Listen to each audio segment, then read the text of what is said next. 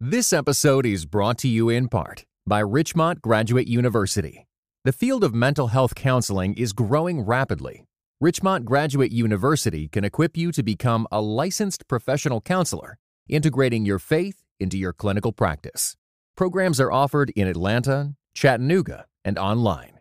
Apply today at richmont.edu. The great thing about diversity is that when you learn from people that are not like you, you get a more full picture of the human experience. Hi, I'm Karl Vaters, and welcome to the Church Lobby Conversations on Faith and Ministry. My guest in this episode is Brady Shearer, and we're going to talk about 10 surprising stats that prove that church size matters. Brady works with Pro Church Tools, and we're going to talk about some of the technical aspects that he's very good at by the end of this episode. But the reason I have him on is because I read a Twitter feed that he wrote that summarized a report that I was familiar with about church trends, especially as they relate to church size. So, in this conversation, we're going to cover a wide variety of topics, including how stats don't tell you a church's story, but they can help you see things that you might otherwise not pay attention to. Also, there's good news about racial, age, and ethnic diversity in churches over the last 20 years. Real positive stuff that you're going to really be delighted to hear.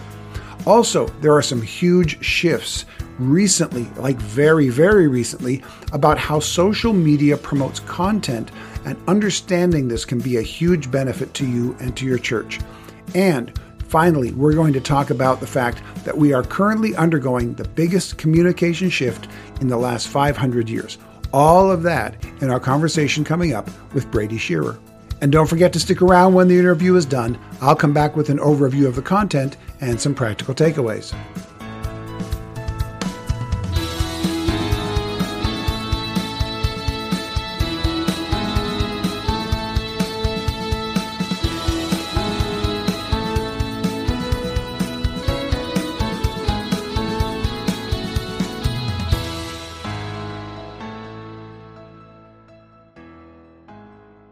Well, welcome, Brady. It is good to have you on the podcast today. Thanks for the invitation, Karl. Pleased to be here. We came to each other, or I came to you and to your content in a way that I've done with a couple other guests before through Twitter. And I know Twitter is just this massive dumpster fire. It always has been. But lately, with the change of ownership and with, I don't even know how to categorize it, but it just seems to be just this very strange free for all place online that you never know what you're going to get. But it's also this place where you do find like content that's different than other stuff and even meet people that you never would have met before. So you put something out there a while ago, uh, and it was based on a report that I had read from the Faith Communities Today report. And uh, the reason I had read it, and maybe I assume you had read it, is it had an awful lot to do about church size. So you put this idea out there 10 surprising statistics that prove church size matters. First of all, what brought you to that, and why did you have such an interest in putting that out on Twitter for everybody? I think what interested me about this specific uh, research initiative is that it's the largest national survey ever of congregations conducted in the US. And it spanned multiple decades. So it goes back tracking trends starting in 2000, and then it got published in 2020. And so typically, data is uh, not all the same and uh, research is not all the same. And so, understanding the methodology behind the figures that we cite is always super important. Anytime we're talking about church, it's never going to be as empirical as something like uh, certain sciences, uh, because even as I just described, this was a survey of religious congregations. And so, you know, we can't truly quantify life change or the existential matters of church and faith. Uh, but what we can do is track things over time and see how churches are, you know, even self-reporting changes within their own ministries over that time. And so it was quite extensive, uh, about as extensive as they come in our specific space. And it, it touched so many different things: uh, church size, giving, ethnicity, volunteer rate different generations and ages like every part of the makeup of church it seemed to cover and so that's what initially drew me to it and i will say if anyone wants to look at it this is available freely online. You can search Faith Communities yeah. today and access it. It's a it's a public URL, and you can see all the research yourself. It's great. Yeah, and we'll put a link in the show notes for everybody as well because it really is important. Like you said, it's very thorough. It, it goes in very deep. As I was reading it and reading your Twitter stream about it, the podcast is called The Church Lobby because I like the idea that the church lobby is often where we have, quite honestly, the, the most honest conversations. And sometimes those honest conversations go badly.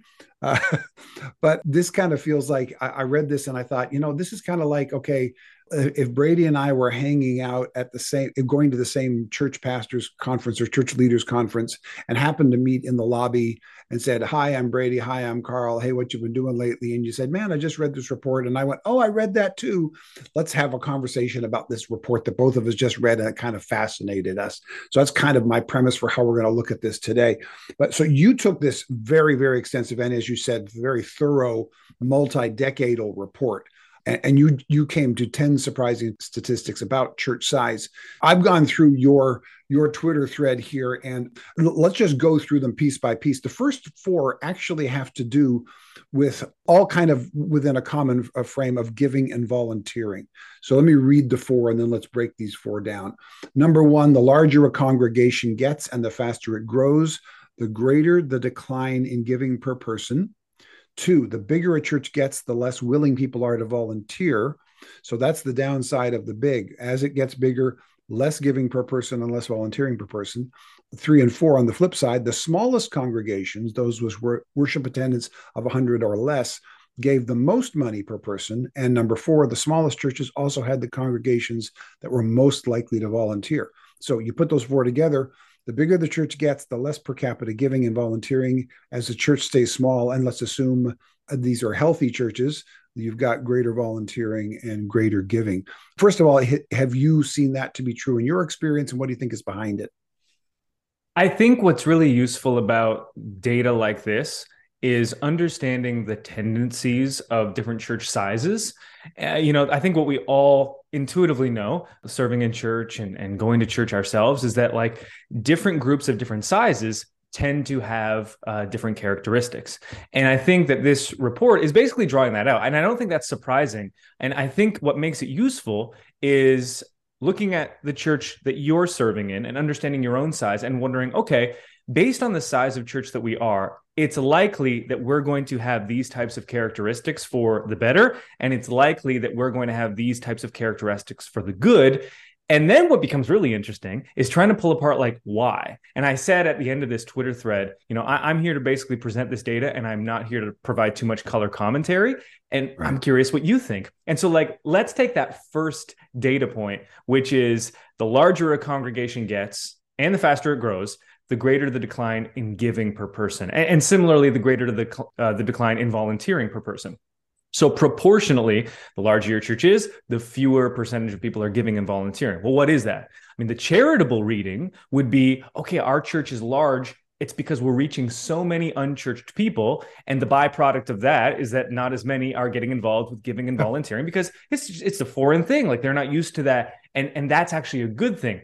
The not so charitable reading would be ah, that's because of bystander syndrome. You know, there's that many people. I'm just showing up, I'm leaving, I'm consuming this amazing experience. The larger a church is, typically the the more extravagant the experience becomes. I can slip in, I can slip out. I don't really have to actually interact with people. Church lobby, I'm not even staying. I got to hit lunch after this. And, and that's kind of the not so charitable reading. And so the question becomes for your specific context, which one is it? Or which percentage of those things is it? Or is it you know a totally different thing altogether? And, and and that's why i think this becomes really useful. This data can be really useful in our individual context maybe less useful in kind of like broad strokes and saying all small churches are like this or almost all small right. churches are like this. The only danger i think and kind of like caveat I would make and say, hey, try not to do this is because we saw this a lot in the comments, um, whether it was Instagram or Twitter, wherever we posted this data was, well, not my church, you know, hashtag not my mm-hmm. church. People kind of like being reactive and saying, like, oh, this is a negative thing. I just want you to know my church is different. And we do this a lot with uh, with data or with uh, anecdotal evidence. We will find outliers. We will find stories to basically prove what we want to be true.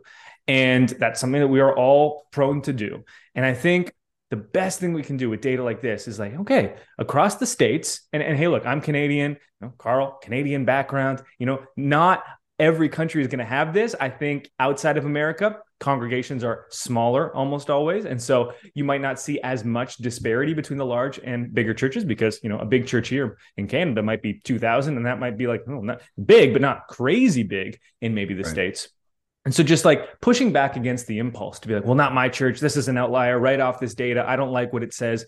And truly look into, hmm, what characteristics that are being presented here might be true in our church or what's the pull in our church because if you understand like where the pull is towards and that hey by default we're going to kind of creep towards this negative thing or creep towards this positive thing well that means we understand our strengths and we're aware of our weaknesses and now we can kind of like make changes to uh, fortifying both I think that's huge. Uh, I think both everything you're saying there I track with. First of all, this whole idea of oh not us is something we've got to avoid because we're really quick to make ourselves every time we're the exception to the rule, especially if the rule is a negative rule.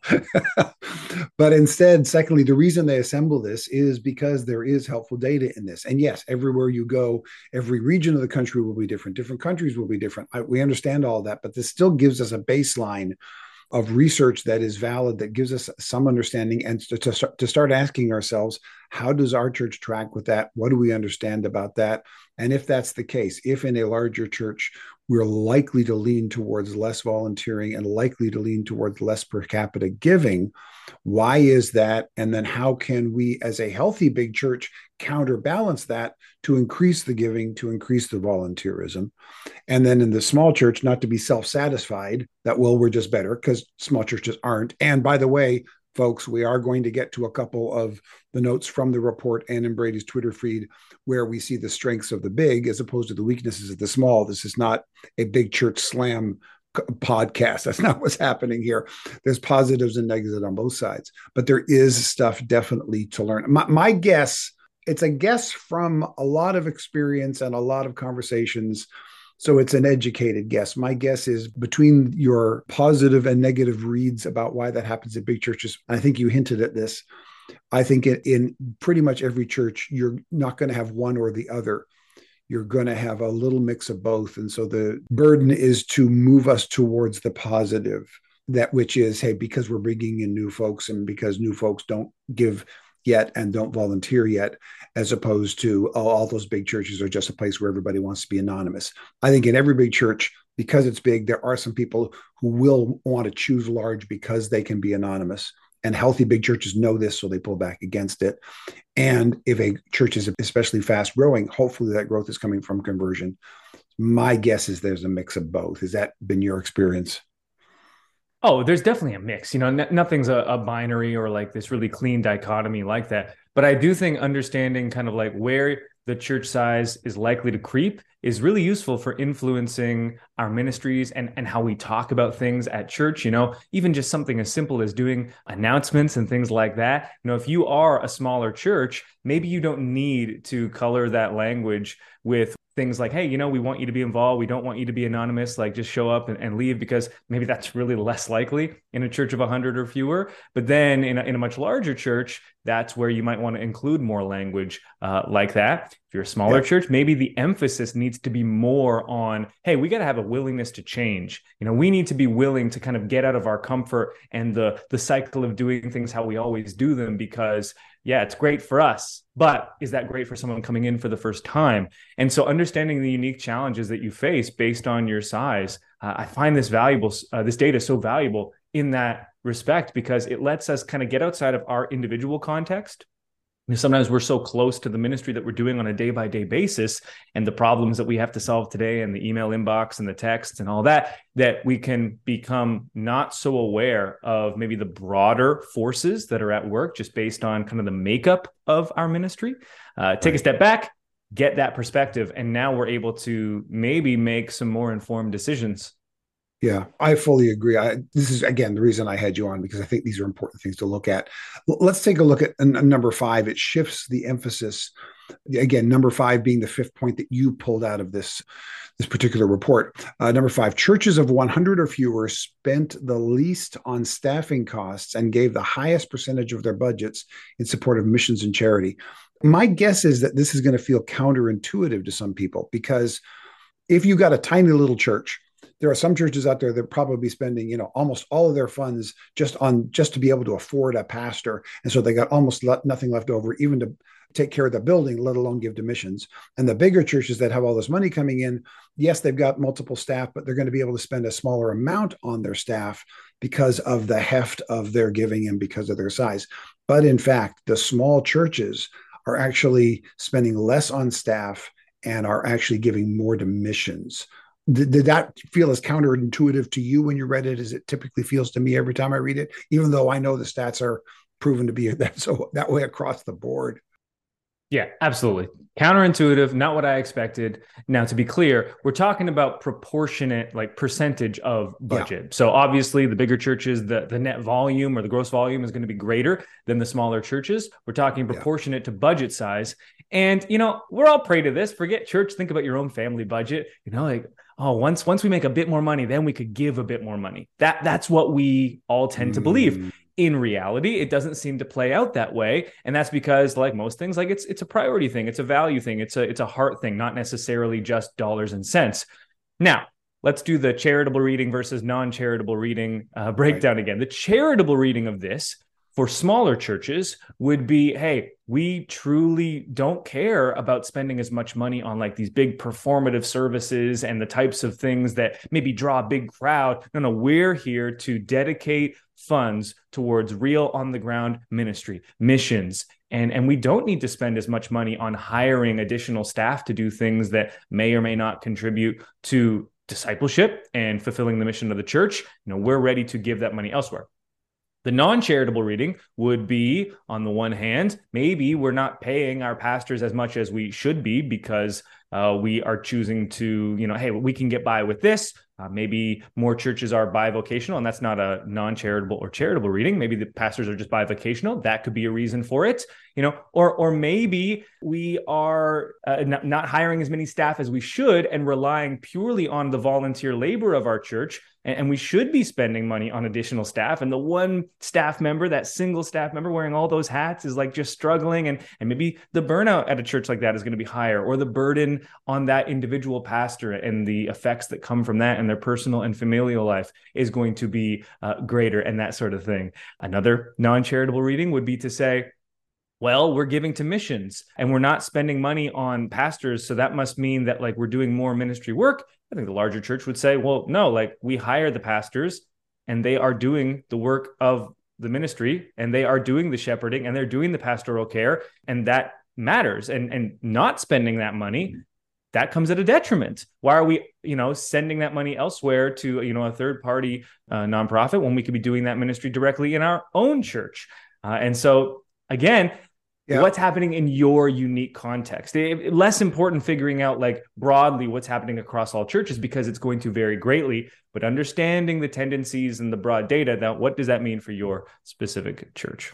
Yeah I, I love your approach to this because too often we just read the stat and we think the stat tells us the story. And the stat does not tell us the story. There's a story behind the stats and the stats can point to the story they can give us color on the story they can get, help us to look in places that we might not otherwise look. But the stats on their own do not give us the full picture of whether or not we're dealing with health or ill health even. We got to look a little more deeply into it. For the small church pastor i think there is some encouragement in what we've been reading so far that there are these tendencies towards greater giving towards greater volunteering towards greater mission support and charity towards uh, and i was going to say towards less staffing but for the average small church pastor, they may go, "I know they don't pay me enough," and that's what that's what's behind that too. But yeah, I think there's yeah. obviously there's some real positives here. Let's move into a couple others because it it it starts to shift the tone a little bit, um, not towards the negative, but first of all, I think towards something just neutral but interesting for us to be aware of. Number six was 70% of all churches see 100 people or fewer in weekly attendance, but most people don't go to these churches. 70% of church attendees go to churches of 250 or more.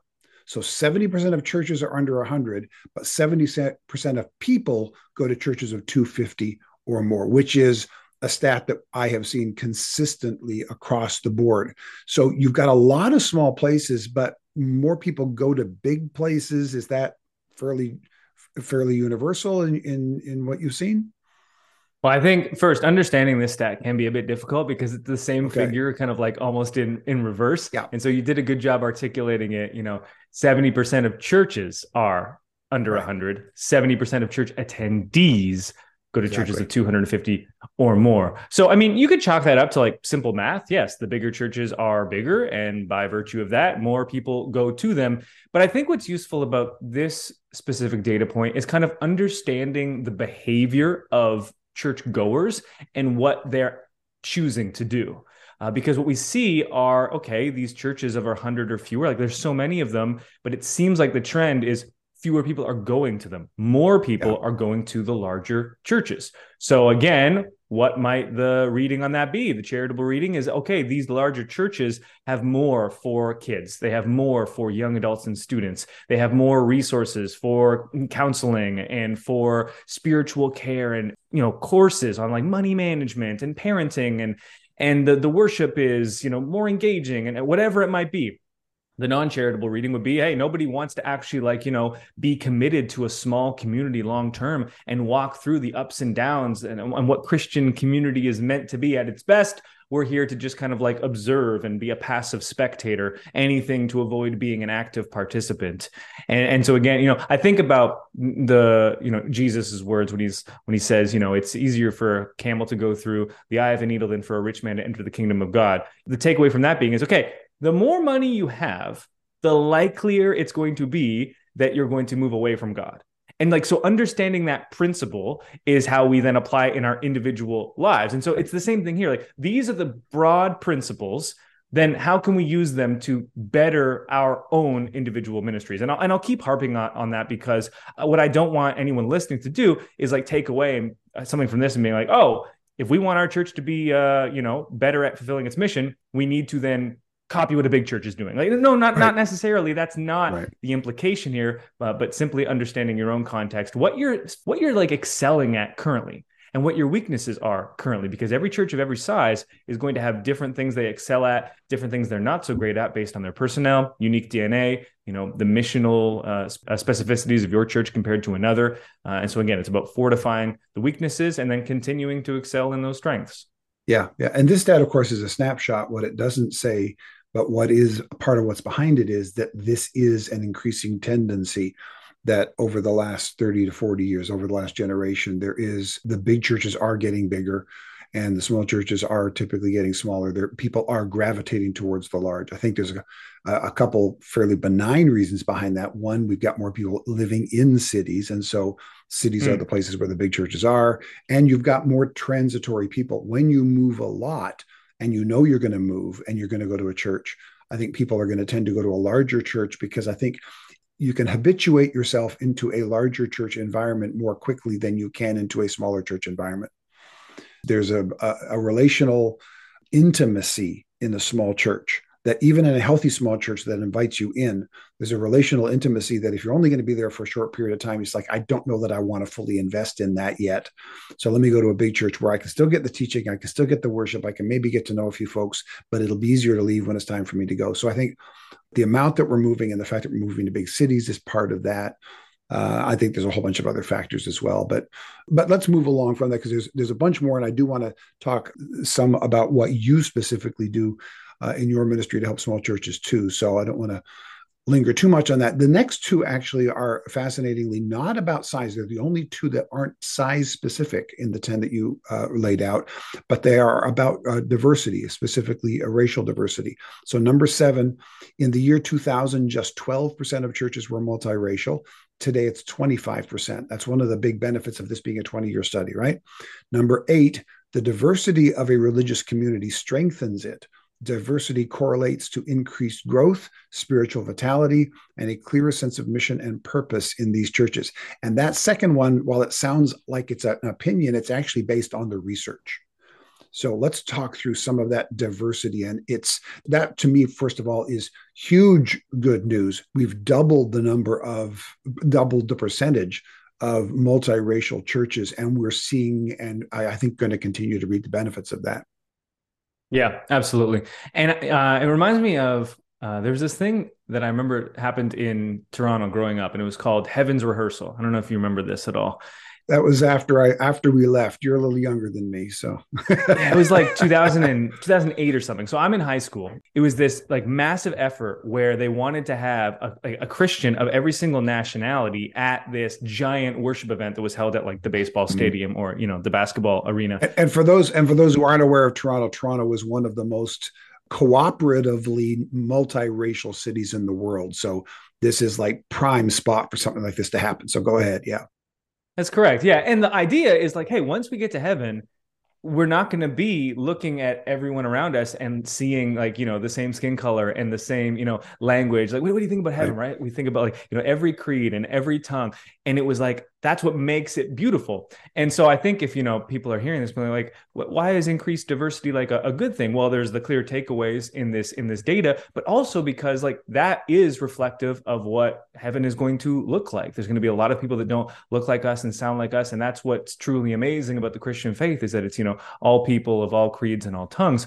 And i also think that it's it's worth noting the great thing about diversity is that when you learn from people that are not like you, you get a more full picture of the human experience. And mm-hmm. I think that's why we see in these churches a greater willingness to change, an increase in like spiritual vitality. Uh, because like when you learn from people that are not like you, you kind of get like it's like when you travel and you realize like how small you are in the world and it like bears this like spiritual fruit of like humility and, and empathy and compassion towards the world around you because you realize like i'm not at the center of the universe and mm. and mm-hmm. all of these things can also happen when you you know walk a mile in somebody else's shoes and they have a different upbringing and a different familial background and different traditions and different way of talking and you're like, but we still subscribe to the same faith we're still clinging to the yeah. same jesus like wow that's special yeah especially uh, for for christians i just recently preached at my church the christian religion is the only one that is not pretty narrowly, if not exclusively, focused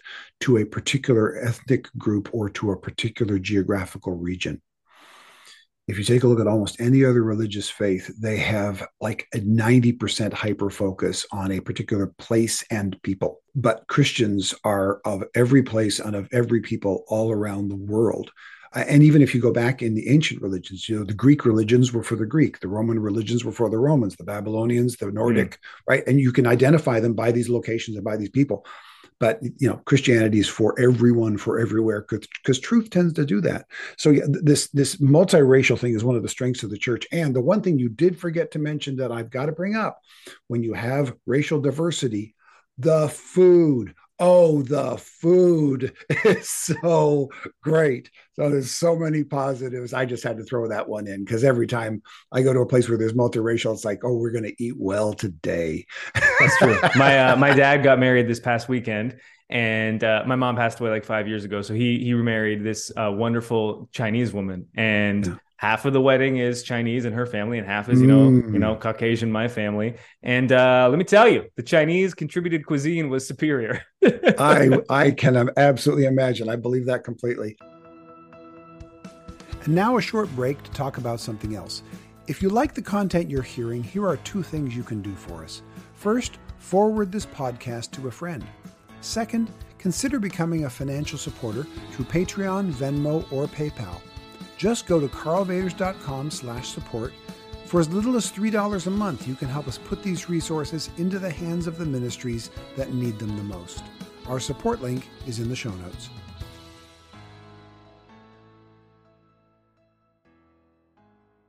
This episode is brought to you by the Truce Podcast. I'm sure you've been there. You're at an event, a dinner, a small group, and someone says something like, If you're a Christian, you have to vote Republican. Huh. That raises an interesting question. How did evangelicals like me get to the place where we just assumed we'd all vote one way?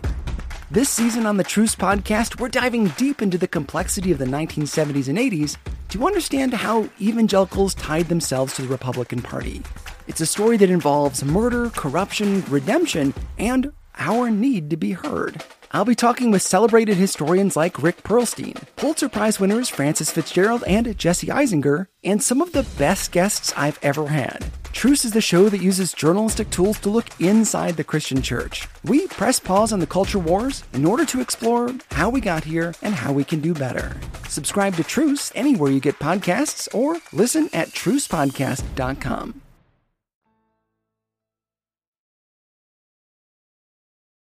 Let's go to number nine, which talk, starts getting into the core of what you're all about. So I'm going to go through it quickly because we're going to spend a little bit of time in the back half of this, and we'll spend some time in the bonus content on that as well. But number nine is a larger church correlates to a greater willingness to change, a clearer sense of mission and purpose, and increased use of technology. I mean, we could spend the entire podcast on just those three things willingness to change, clear mission and purpose, and increased use of technology. So, since we'll talk about the tech stuff in the subscriber content, let's take a look at why do you think the larger churches have a greater willingness to change and a clearer sense of mission and purpose?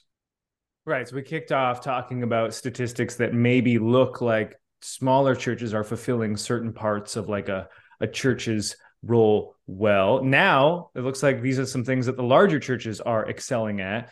I mean, if you think about a small church, and we've all been in small churches like this, like what's maybe one of those weaknesses? You go in and it feels like it's this like insider club that an outsider does not feel welcome in. And that's just what happens in smaller groups because the smaller a group is, the more exclusive it's going to become. And mm-hmm. again, mm-hmm. that's understanding just the like the bottom line of what smaller groups are perhaps prone to. And so then what that can kind of dovetail into is a church that's like, hey, we've always done it this way. And the method of doing church has become the mission itself. And one of the things that we always say at our you know, in our content is mission over method meaning there might be a stylistic preference to the way that we do things. That should never take precedent over the mission of the church. If there's a superior way of fulfilling the mission we should put aside our you know methodological preferences and you know embrace whatever that missional better option is and so the smaller church, maybe they kind of become really insider focused and, and we do it this way and we're not going to change it because we've always done it this way to the detriment of the mission of the church. Whereas a larger church, I think when you're managing and leading a group of that size, you have to be more willing to embrace change because there are so many different variables that you have to consider. It becomes more difficult to get stuck in one way of doing things. Now, that's not to say it can't happen at larger mm-hmm. churches, but if you imagine a church starting from inception at zero and then growing to 100 and then growing to 250 and then growing to 750 and then 1500 and, and all the way up to let's say 10,000 the leaders of those church would have had to reinvent themselves so many times through that process that they would kind of embraced an identity of the church being like hey we might have to change because yeah. that's the only way we got here in the first place Whereas if you've led a church of the same size for a very long period, you would only be used to leading that size. It'd be easier to kind of get stuck in the ways of doing things. That is a great way of phrasing it. You're right. The nature of growth requires change. So if we're in a smaller church that has not grown numerically, Change has therefore not necessarily been forced upon us. So we need to be more aware and proactive about change because it's not as automatic for us. I love the way that's phrased. Uh, one of the things that's interesting, though, about the mission and purpose, and it's something I need to read further into this report about, is when it says that bigger churches have a clearer sense of mission and purpose in the studies and research and conversations I've had previously on this, what I discover is what that usually means is they'll ask like the general sense of the popul of the congregation, what's the mission statement, what's the purpose statement, and most small churches don't have one, and most big churches do. And I think, in fact, I propose this in my next book that I've just put the manuscript in, coming in March 2024. A little bit of a promo there. What I propose in there is that mission statements don't create big churches, but big churches need to create mission statements. When you're in a small church and it's relational, you can look around and go, Yeah, we know what our purpose is here. Can you state it? No, but we all kind of know it. And they actually do. There is forward motion. They are doing great stuff. But in a big church, because of the size and because of the complexity of so many different meetings in so many different places, the mission statement acts as a unifying force to keep this complicated organism on a single track. Whereas it's much easier to keep on a single track in a small group, even if you don't have a mission statement that rhymes. So, my guess is that there is a greater clarity of mission in big churches and less clarity of mission in small churches. I'm tracking with their stats. There's stuff behind that that I think we need to be a little careful about before we start doing too much with it, which of course has been your point all along. Let's there there are ways of reading these things charitably and not charitably. We need more information. Well, and if I can consider this Yeah. example, so like Life Church famously has their, uh, you know, public-facing mission statement of like anything short of sin to reach people for the gospel.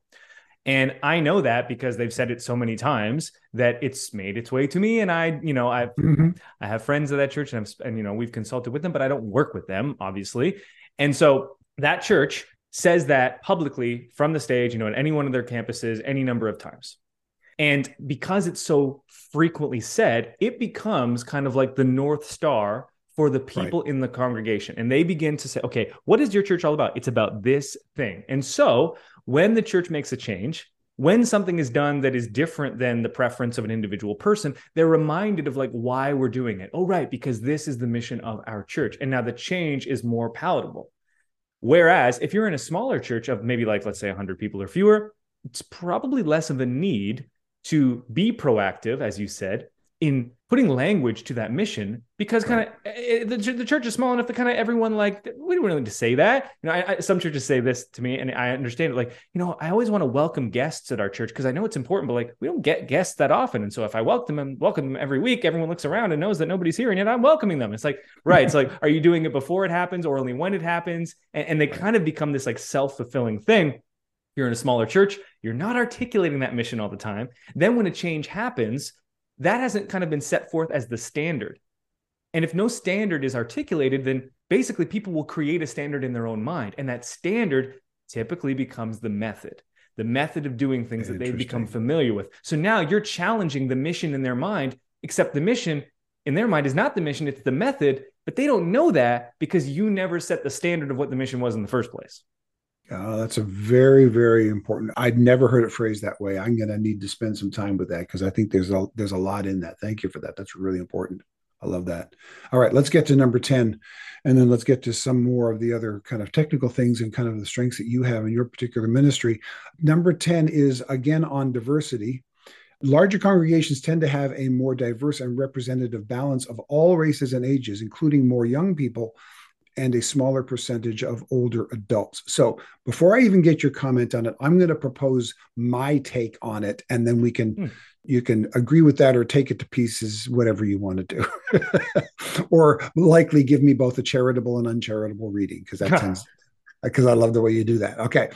So I would say yes, one church of a thousand is obviously going to be more diverse than a typical church of 50 the nature of numbers does that.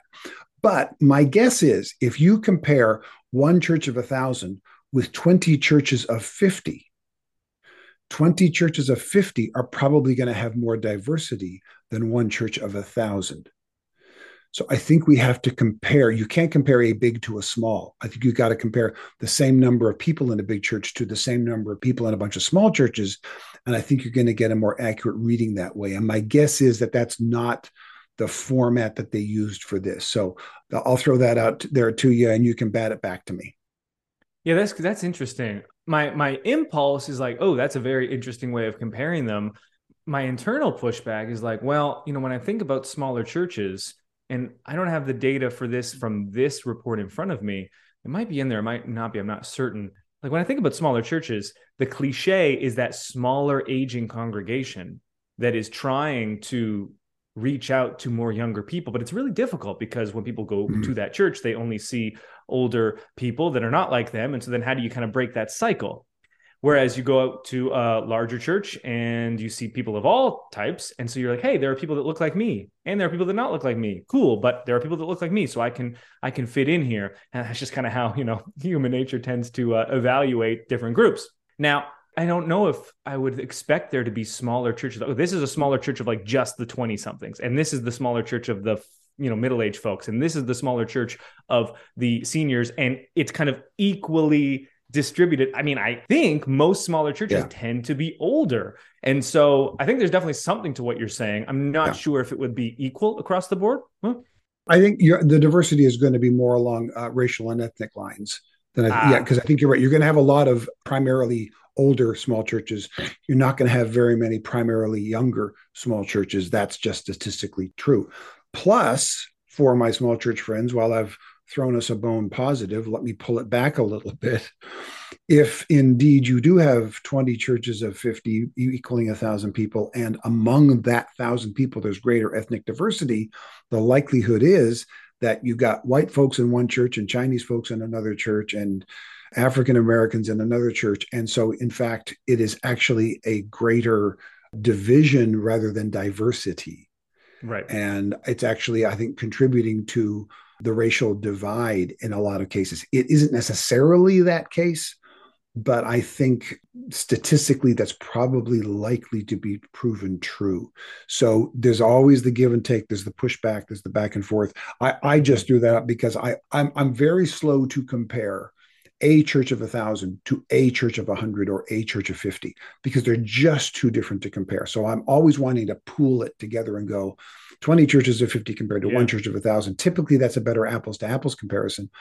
So while in that you're going to have greater diversity, I think you're also going to have greater division.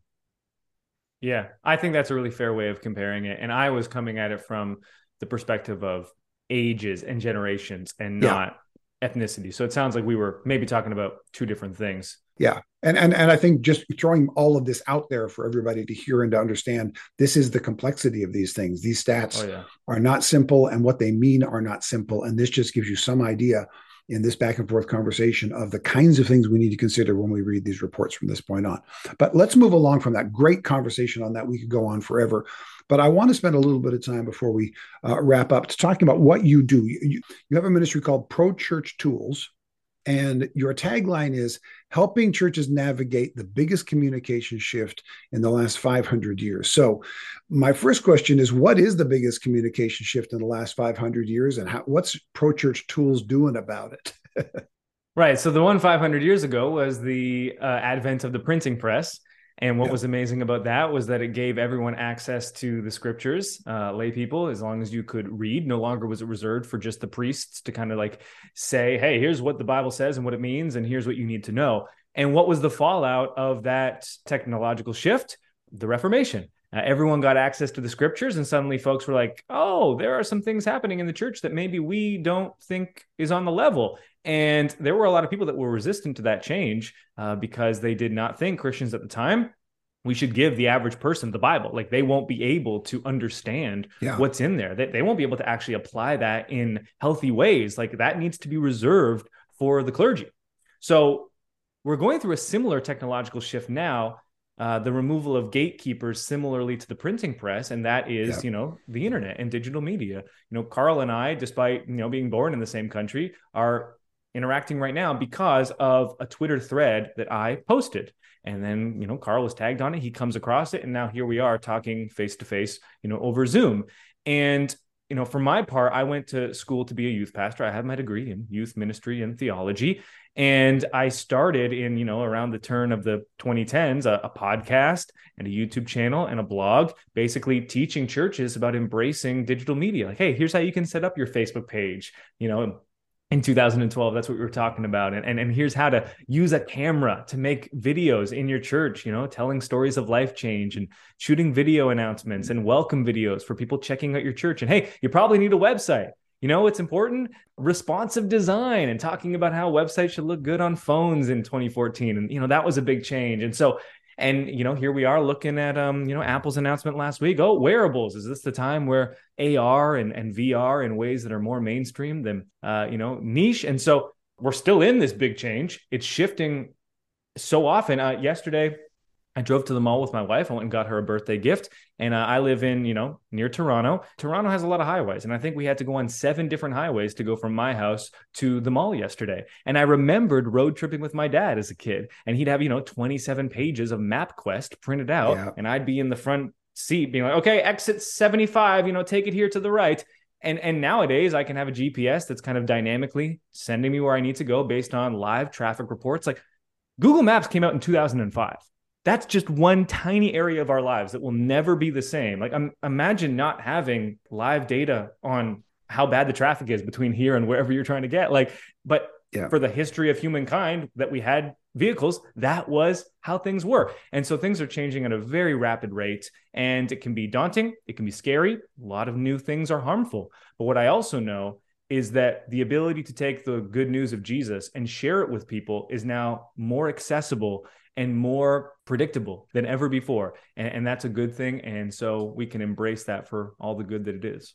Yeah. What what would be your response to the to the small church pastor who's sitting there and hearing this and going, okay, all good for you. You're young. You you're a digital native or pretty close to digital. Well, yeah, you're a digital native, and you've got a grasp on this. And you know, big churches have a tech team behind them. I'd like to embrace these changes, but I'm barely handling what I've got. What are a couple encouragements and a couple early steps that uh, small church pastors who are, particularly if they're a solo pastor, can take to begin to move towards this in ways that are not threatening and not overwhelming? Yeah, I mean, the first thing is you know controlling your attitude towards it. Um, TikTok came out three years ago, and TikTok is not a social platform made for my generation. It's made for Gen Z. I'm a millennial.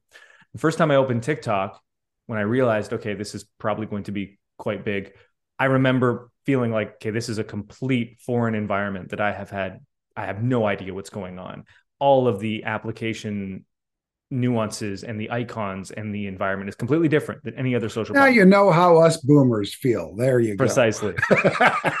and it would have been easier for me than probably you know an older person. I'm not going to say it's apples to apples just because I have some experience with it. But I remember the impulse to be like, you know what, I don't need to do this. Like Instagram's still fine. Like what? And then I was like, no, no, no okay, now you're doing what you said you did not want to do uh, yeah. because it's just natural. The older we get, and the more that we've done ministry for an extended period of time, the less likely we are to see something new and be like, I need that. Uh, mm-hmm. Because, like, no, I've, I've done ministry this far and I've done it for this long, and hey, it's gone pretty well. And now you're saying I need to change. Like, that's a big ask. I always sympathize with that. Again, mission over method.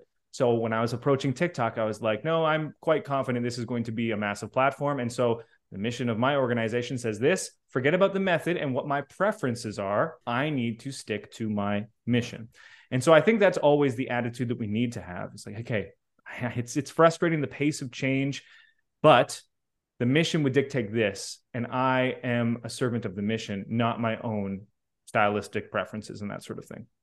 The other encouraging thing, because the changing of your attitude is not especially encouraging, I will admit, uh, is that tech is now more accessible than ever, and education on the tech is more accessible than ever. Yeah. Where did I learn these things?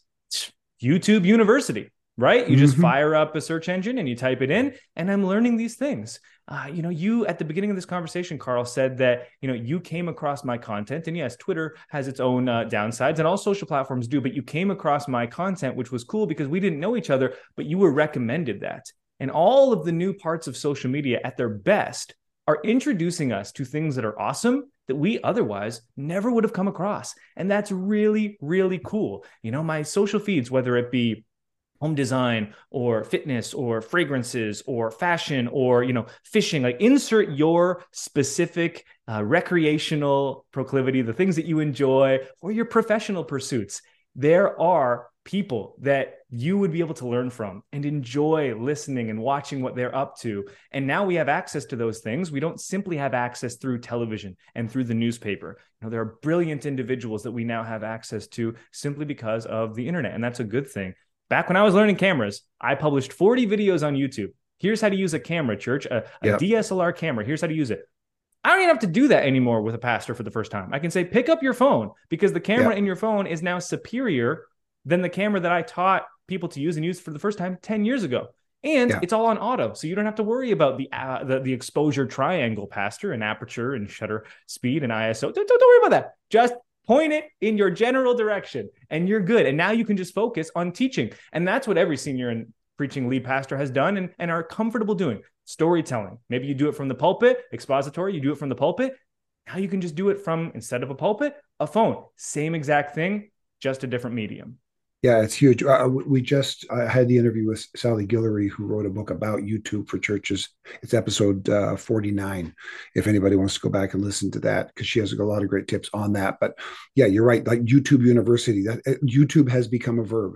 Uh, just like Google has become a verb. You Google it, you YouTube it. Google it means to find more information. YouTube means to figure out how to do something. That's how those those are used as verbs. One of the things when I went to your YouTube channel, the first uh, video that pops up is the introductory video. At least at now, as we're talking, I'm not sure how how much that'll be updated by the time this comes out but it's about the rise of vertical video which first of all always makes me cringe because the whole idea of holding your phone up and down rather than sideways is just against my nature somehow i believe it's against nature itself but nevertheless it's just something i'm going to have to deal with rise of vertical video but the biggest takeaway in that in that presentation to me was that there's this huge shift happening in social media where all the social media platforms were really separate. If you wanted to create content, you had to make it look and even size slightly different for each different platform, which I've been doing now for years. And in fact, it was better to create it that way rather than because I've I've had a program on my like WordPress where do you also want to post this to Twitter and uh, Instagram at the same time? And I've always said no because SEO five years ago said no that's bad for your SEO. You want to put it to each place individually. But now what you're saying is you create one thing and you can post it to them all at the same time. And in fact, that's better because now social media is not referring you to your friends' posts, but it's referring you to stuff that the algorithm is saying you are going to be interested in whether or not you know the person who posted it. As a boomer, have I come even close to summarizing the content of, of, what you're talking about with the rise of vertical video? Yeah, you nailed it. Social is going through its biggest transformation since it was first invented, effectively. A departure from what we call social graph algorithms to instead discovery algorithms.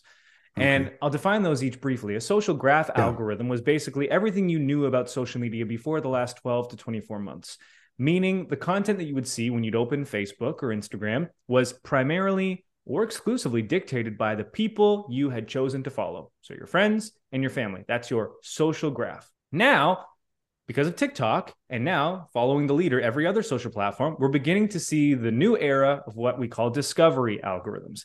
And discovery algorithms are recommending content to you in your feed, not based on who you follow necessarily, but more based on your watch habits and what they think you will like based on how much you watch a video, what you have searched for in the past, and not at all based on mm-hmm. like your friends and what they're posting. The reason that this has happened is because you know TikTok popularized it and it was incredibly popular with young people. And because social media is still you know a young person's industry these other social platforms realized Gen Z isn't really spending time on our platforms they're really only spending time with TikTok which means if we don't find a way to integrate this new type of algorithm into our own platform we're not going to get the next generation effectively sealing our fate because then we'll just not be getting any more new users. What's amazing, though, about this new era of social media is that churches now have a tremendous upside in the content they post. So think about it in the inverse. You're now seeing content from folks and accounts that you don't follow. Well, that means you, as a creator, also have the ability to reach people that don't follow you. Mm. And so what hmm. we're seeing with churches is now tremendous upside on their content. And, and this is an amazing world we're living in because now that every social platform has embraced vertical video and discovery algorithms, what you were alluding to, a single piece of content can now be reposted or cross-posted to every major platform again, that was something that was a faux pas years ago because you needed to change the aspect yeah. ratio. You need to consider the unique nuances of each platform. Now you can take a message that you've preached and the video that you likely perhaps have of it because of the pandemic. You can take it, make it into a vertical video of 60 seconds or less, and post that to Facebook Reels, Instagram Reels, YouTube Shorts, TikTok, and Twitter. And that single sermon that was preached now has the potential to reach thousands, tens of thousands, hundreds of thousands, even millions. And we get DMs from this all the time from churches being like, hey, I posted one of my social sermons, as we like to call them, and now it got, it got like 50,000 views. I've never I've never reached this many people. This is amazing. Mm-hmm. And then all the good and life change that happens from that because I can hear people pushing back in their mind. Well, what good is that? Well, if the good news is worth preaching in person to the 100 or 50 or 25 people in the sanctuary, then it's just as worth preaching online to the tens of thousands of people that will see it yeah. there because life change comes through the preaching of the good news. Um, so yeah, this is a huge shift. In fact, we're, we're going to move this conversation, what are some practical steps that small church pastors, solo pastors can take to take advantage of this new way that algorithms are doing it? We're going to move that into our bonus content. So, bonus content is available to any of you who uh, are listening right now. All you have to do is subscribe to our free newsletter. Go to karlvaters.com slash subscribe and subscribe to our free newsletter. You get one email per week on Friday. That's it. I don't inundate you. In that email, you'll get all the updates of new podcasts, new articles, any new information about the new book that I'm writing. It'll all be there. And you will also get a link to the bonus content for all of the bonus content we've created for the last, uh, we started doing this about seven or eight episodes ago. So all the bonus content from any of the episodes you can get there. So just subscribe, karlvaters.com slash subscribe. And we're going to be talking about some very practical ways that we can respond to this new vertical video and new algorithm way that social media is doing things. But before we let you go from the podcast here, let's take a look at our lightning round questions. All right. Question number one What are the biggest changes you've seen in your field of ministry in the last few years, and how have you adapted to it? I'd say the biggest one obviously was brought on by the pandemic with live streaming and online giving and churches embracing that kind of out of need. But more broadly, when I started doing this in 2010, it was just like 20 year olds that were like, I'm the worship pastor and I'm telling my church we need a Facebook page and they won't listen, but I'm going to set it up anyway. And I think yeah. what I could clearly see is I was like, the, the older folks get, the more that this is going to become important. And the people that are 20 now are going to be 30 soon, and they won't be, you know, youth pastors. They'll be associate pastors, and in 10 more years, they'll be the lead pastors. And and I could kind of see where this was going. And so just the it used to be the big fight was like social media, why? And now it's like social media, how? And yeah. and so that's a pretty big change that's a great way to phrase it. For we've gone from social media why to social media how. That's that's about as concisely as you're going to be able to put that. Beautifully done. All Lightning right, second round. one. Yeah, there we go. What free resource like an app or a website has helped you lately that you would recommend for small church ministry?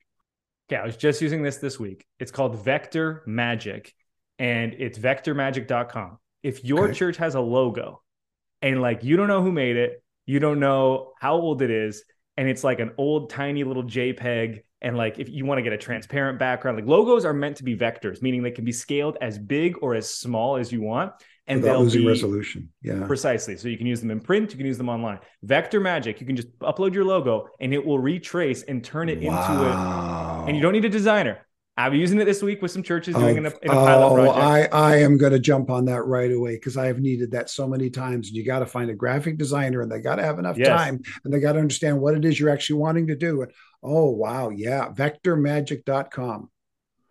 It's like unlimited for $12 a month. So you wow. can do it for free and it'll show it to you. So you can see, oh, yes, this will work on my logo. And okay. then you can pay the 12 bucks, cancel after the first month, and you're golden.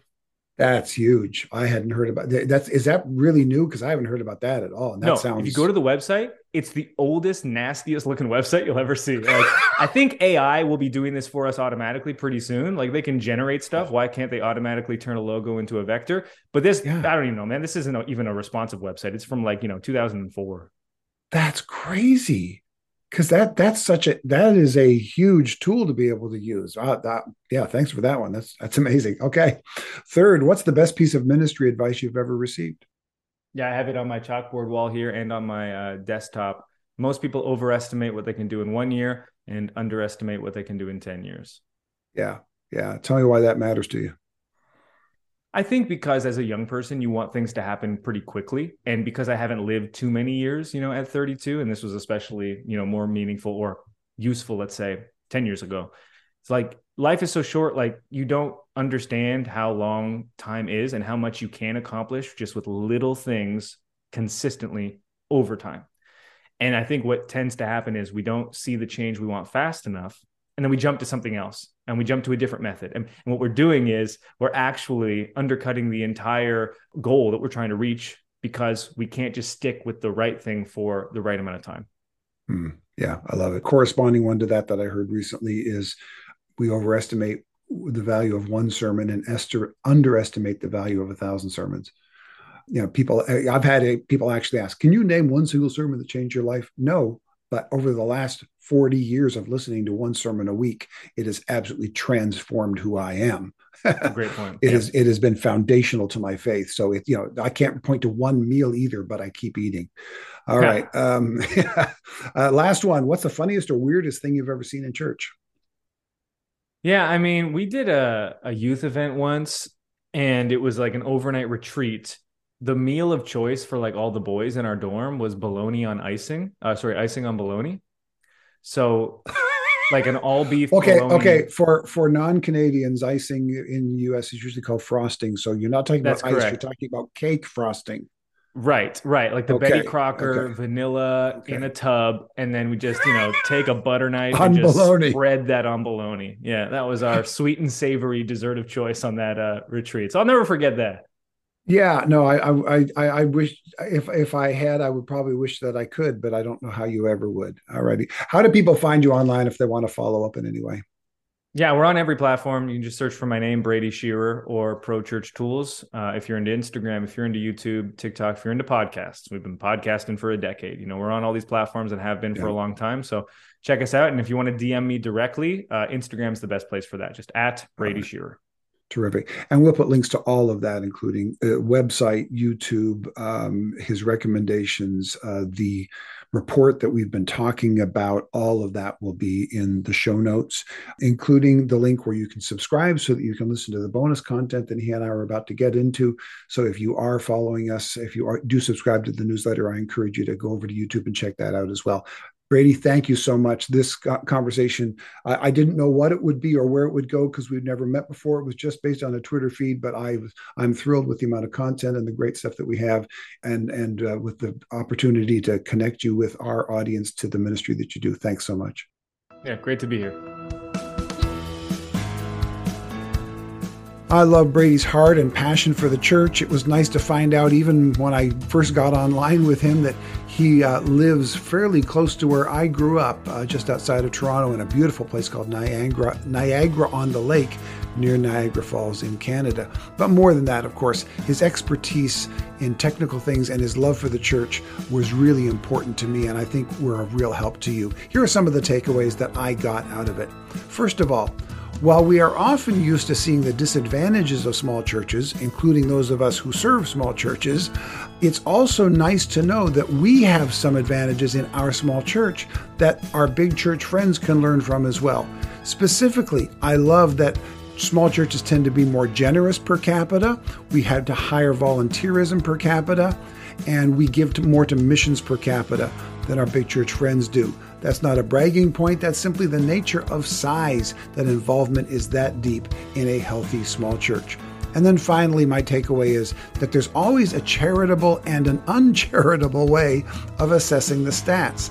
The stats themselves don't tell you the story, they don't give you everything you need to know.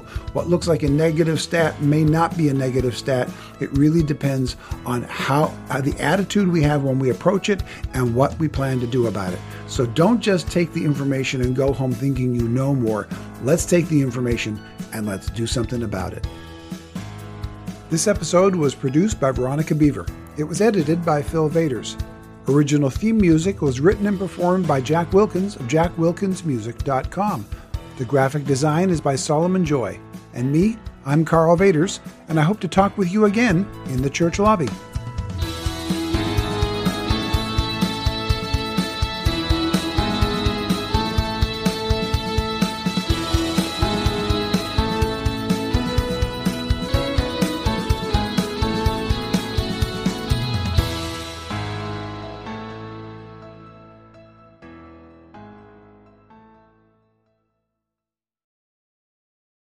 This episode was brought to you in part by the Better Samaritan podcast, where Jamie Aten and Kent Annan discuss everything from simple acts of kindness to complex humanitarian challenges with their guests. Want to learn how to faithfully do good better? Find insights at The Better Samaritan.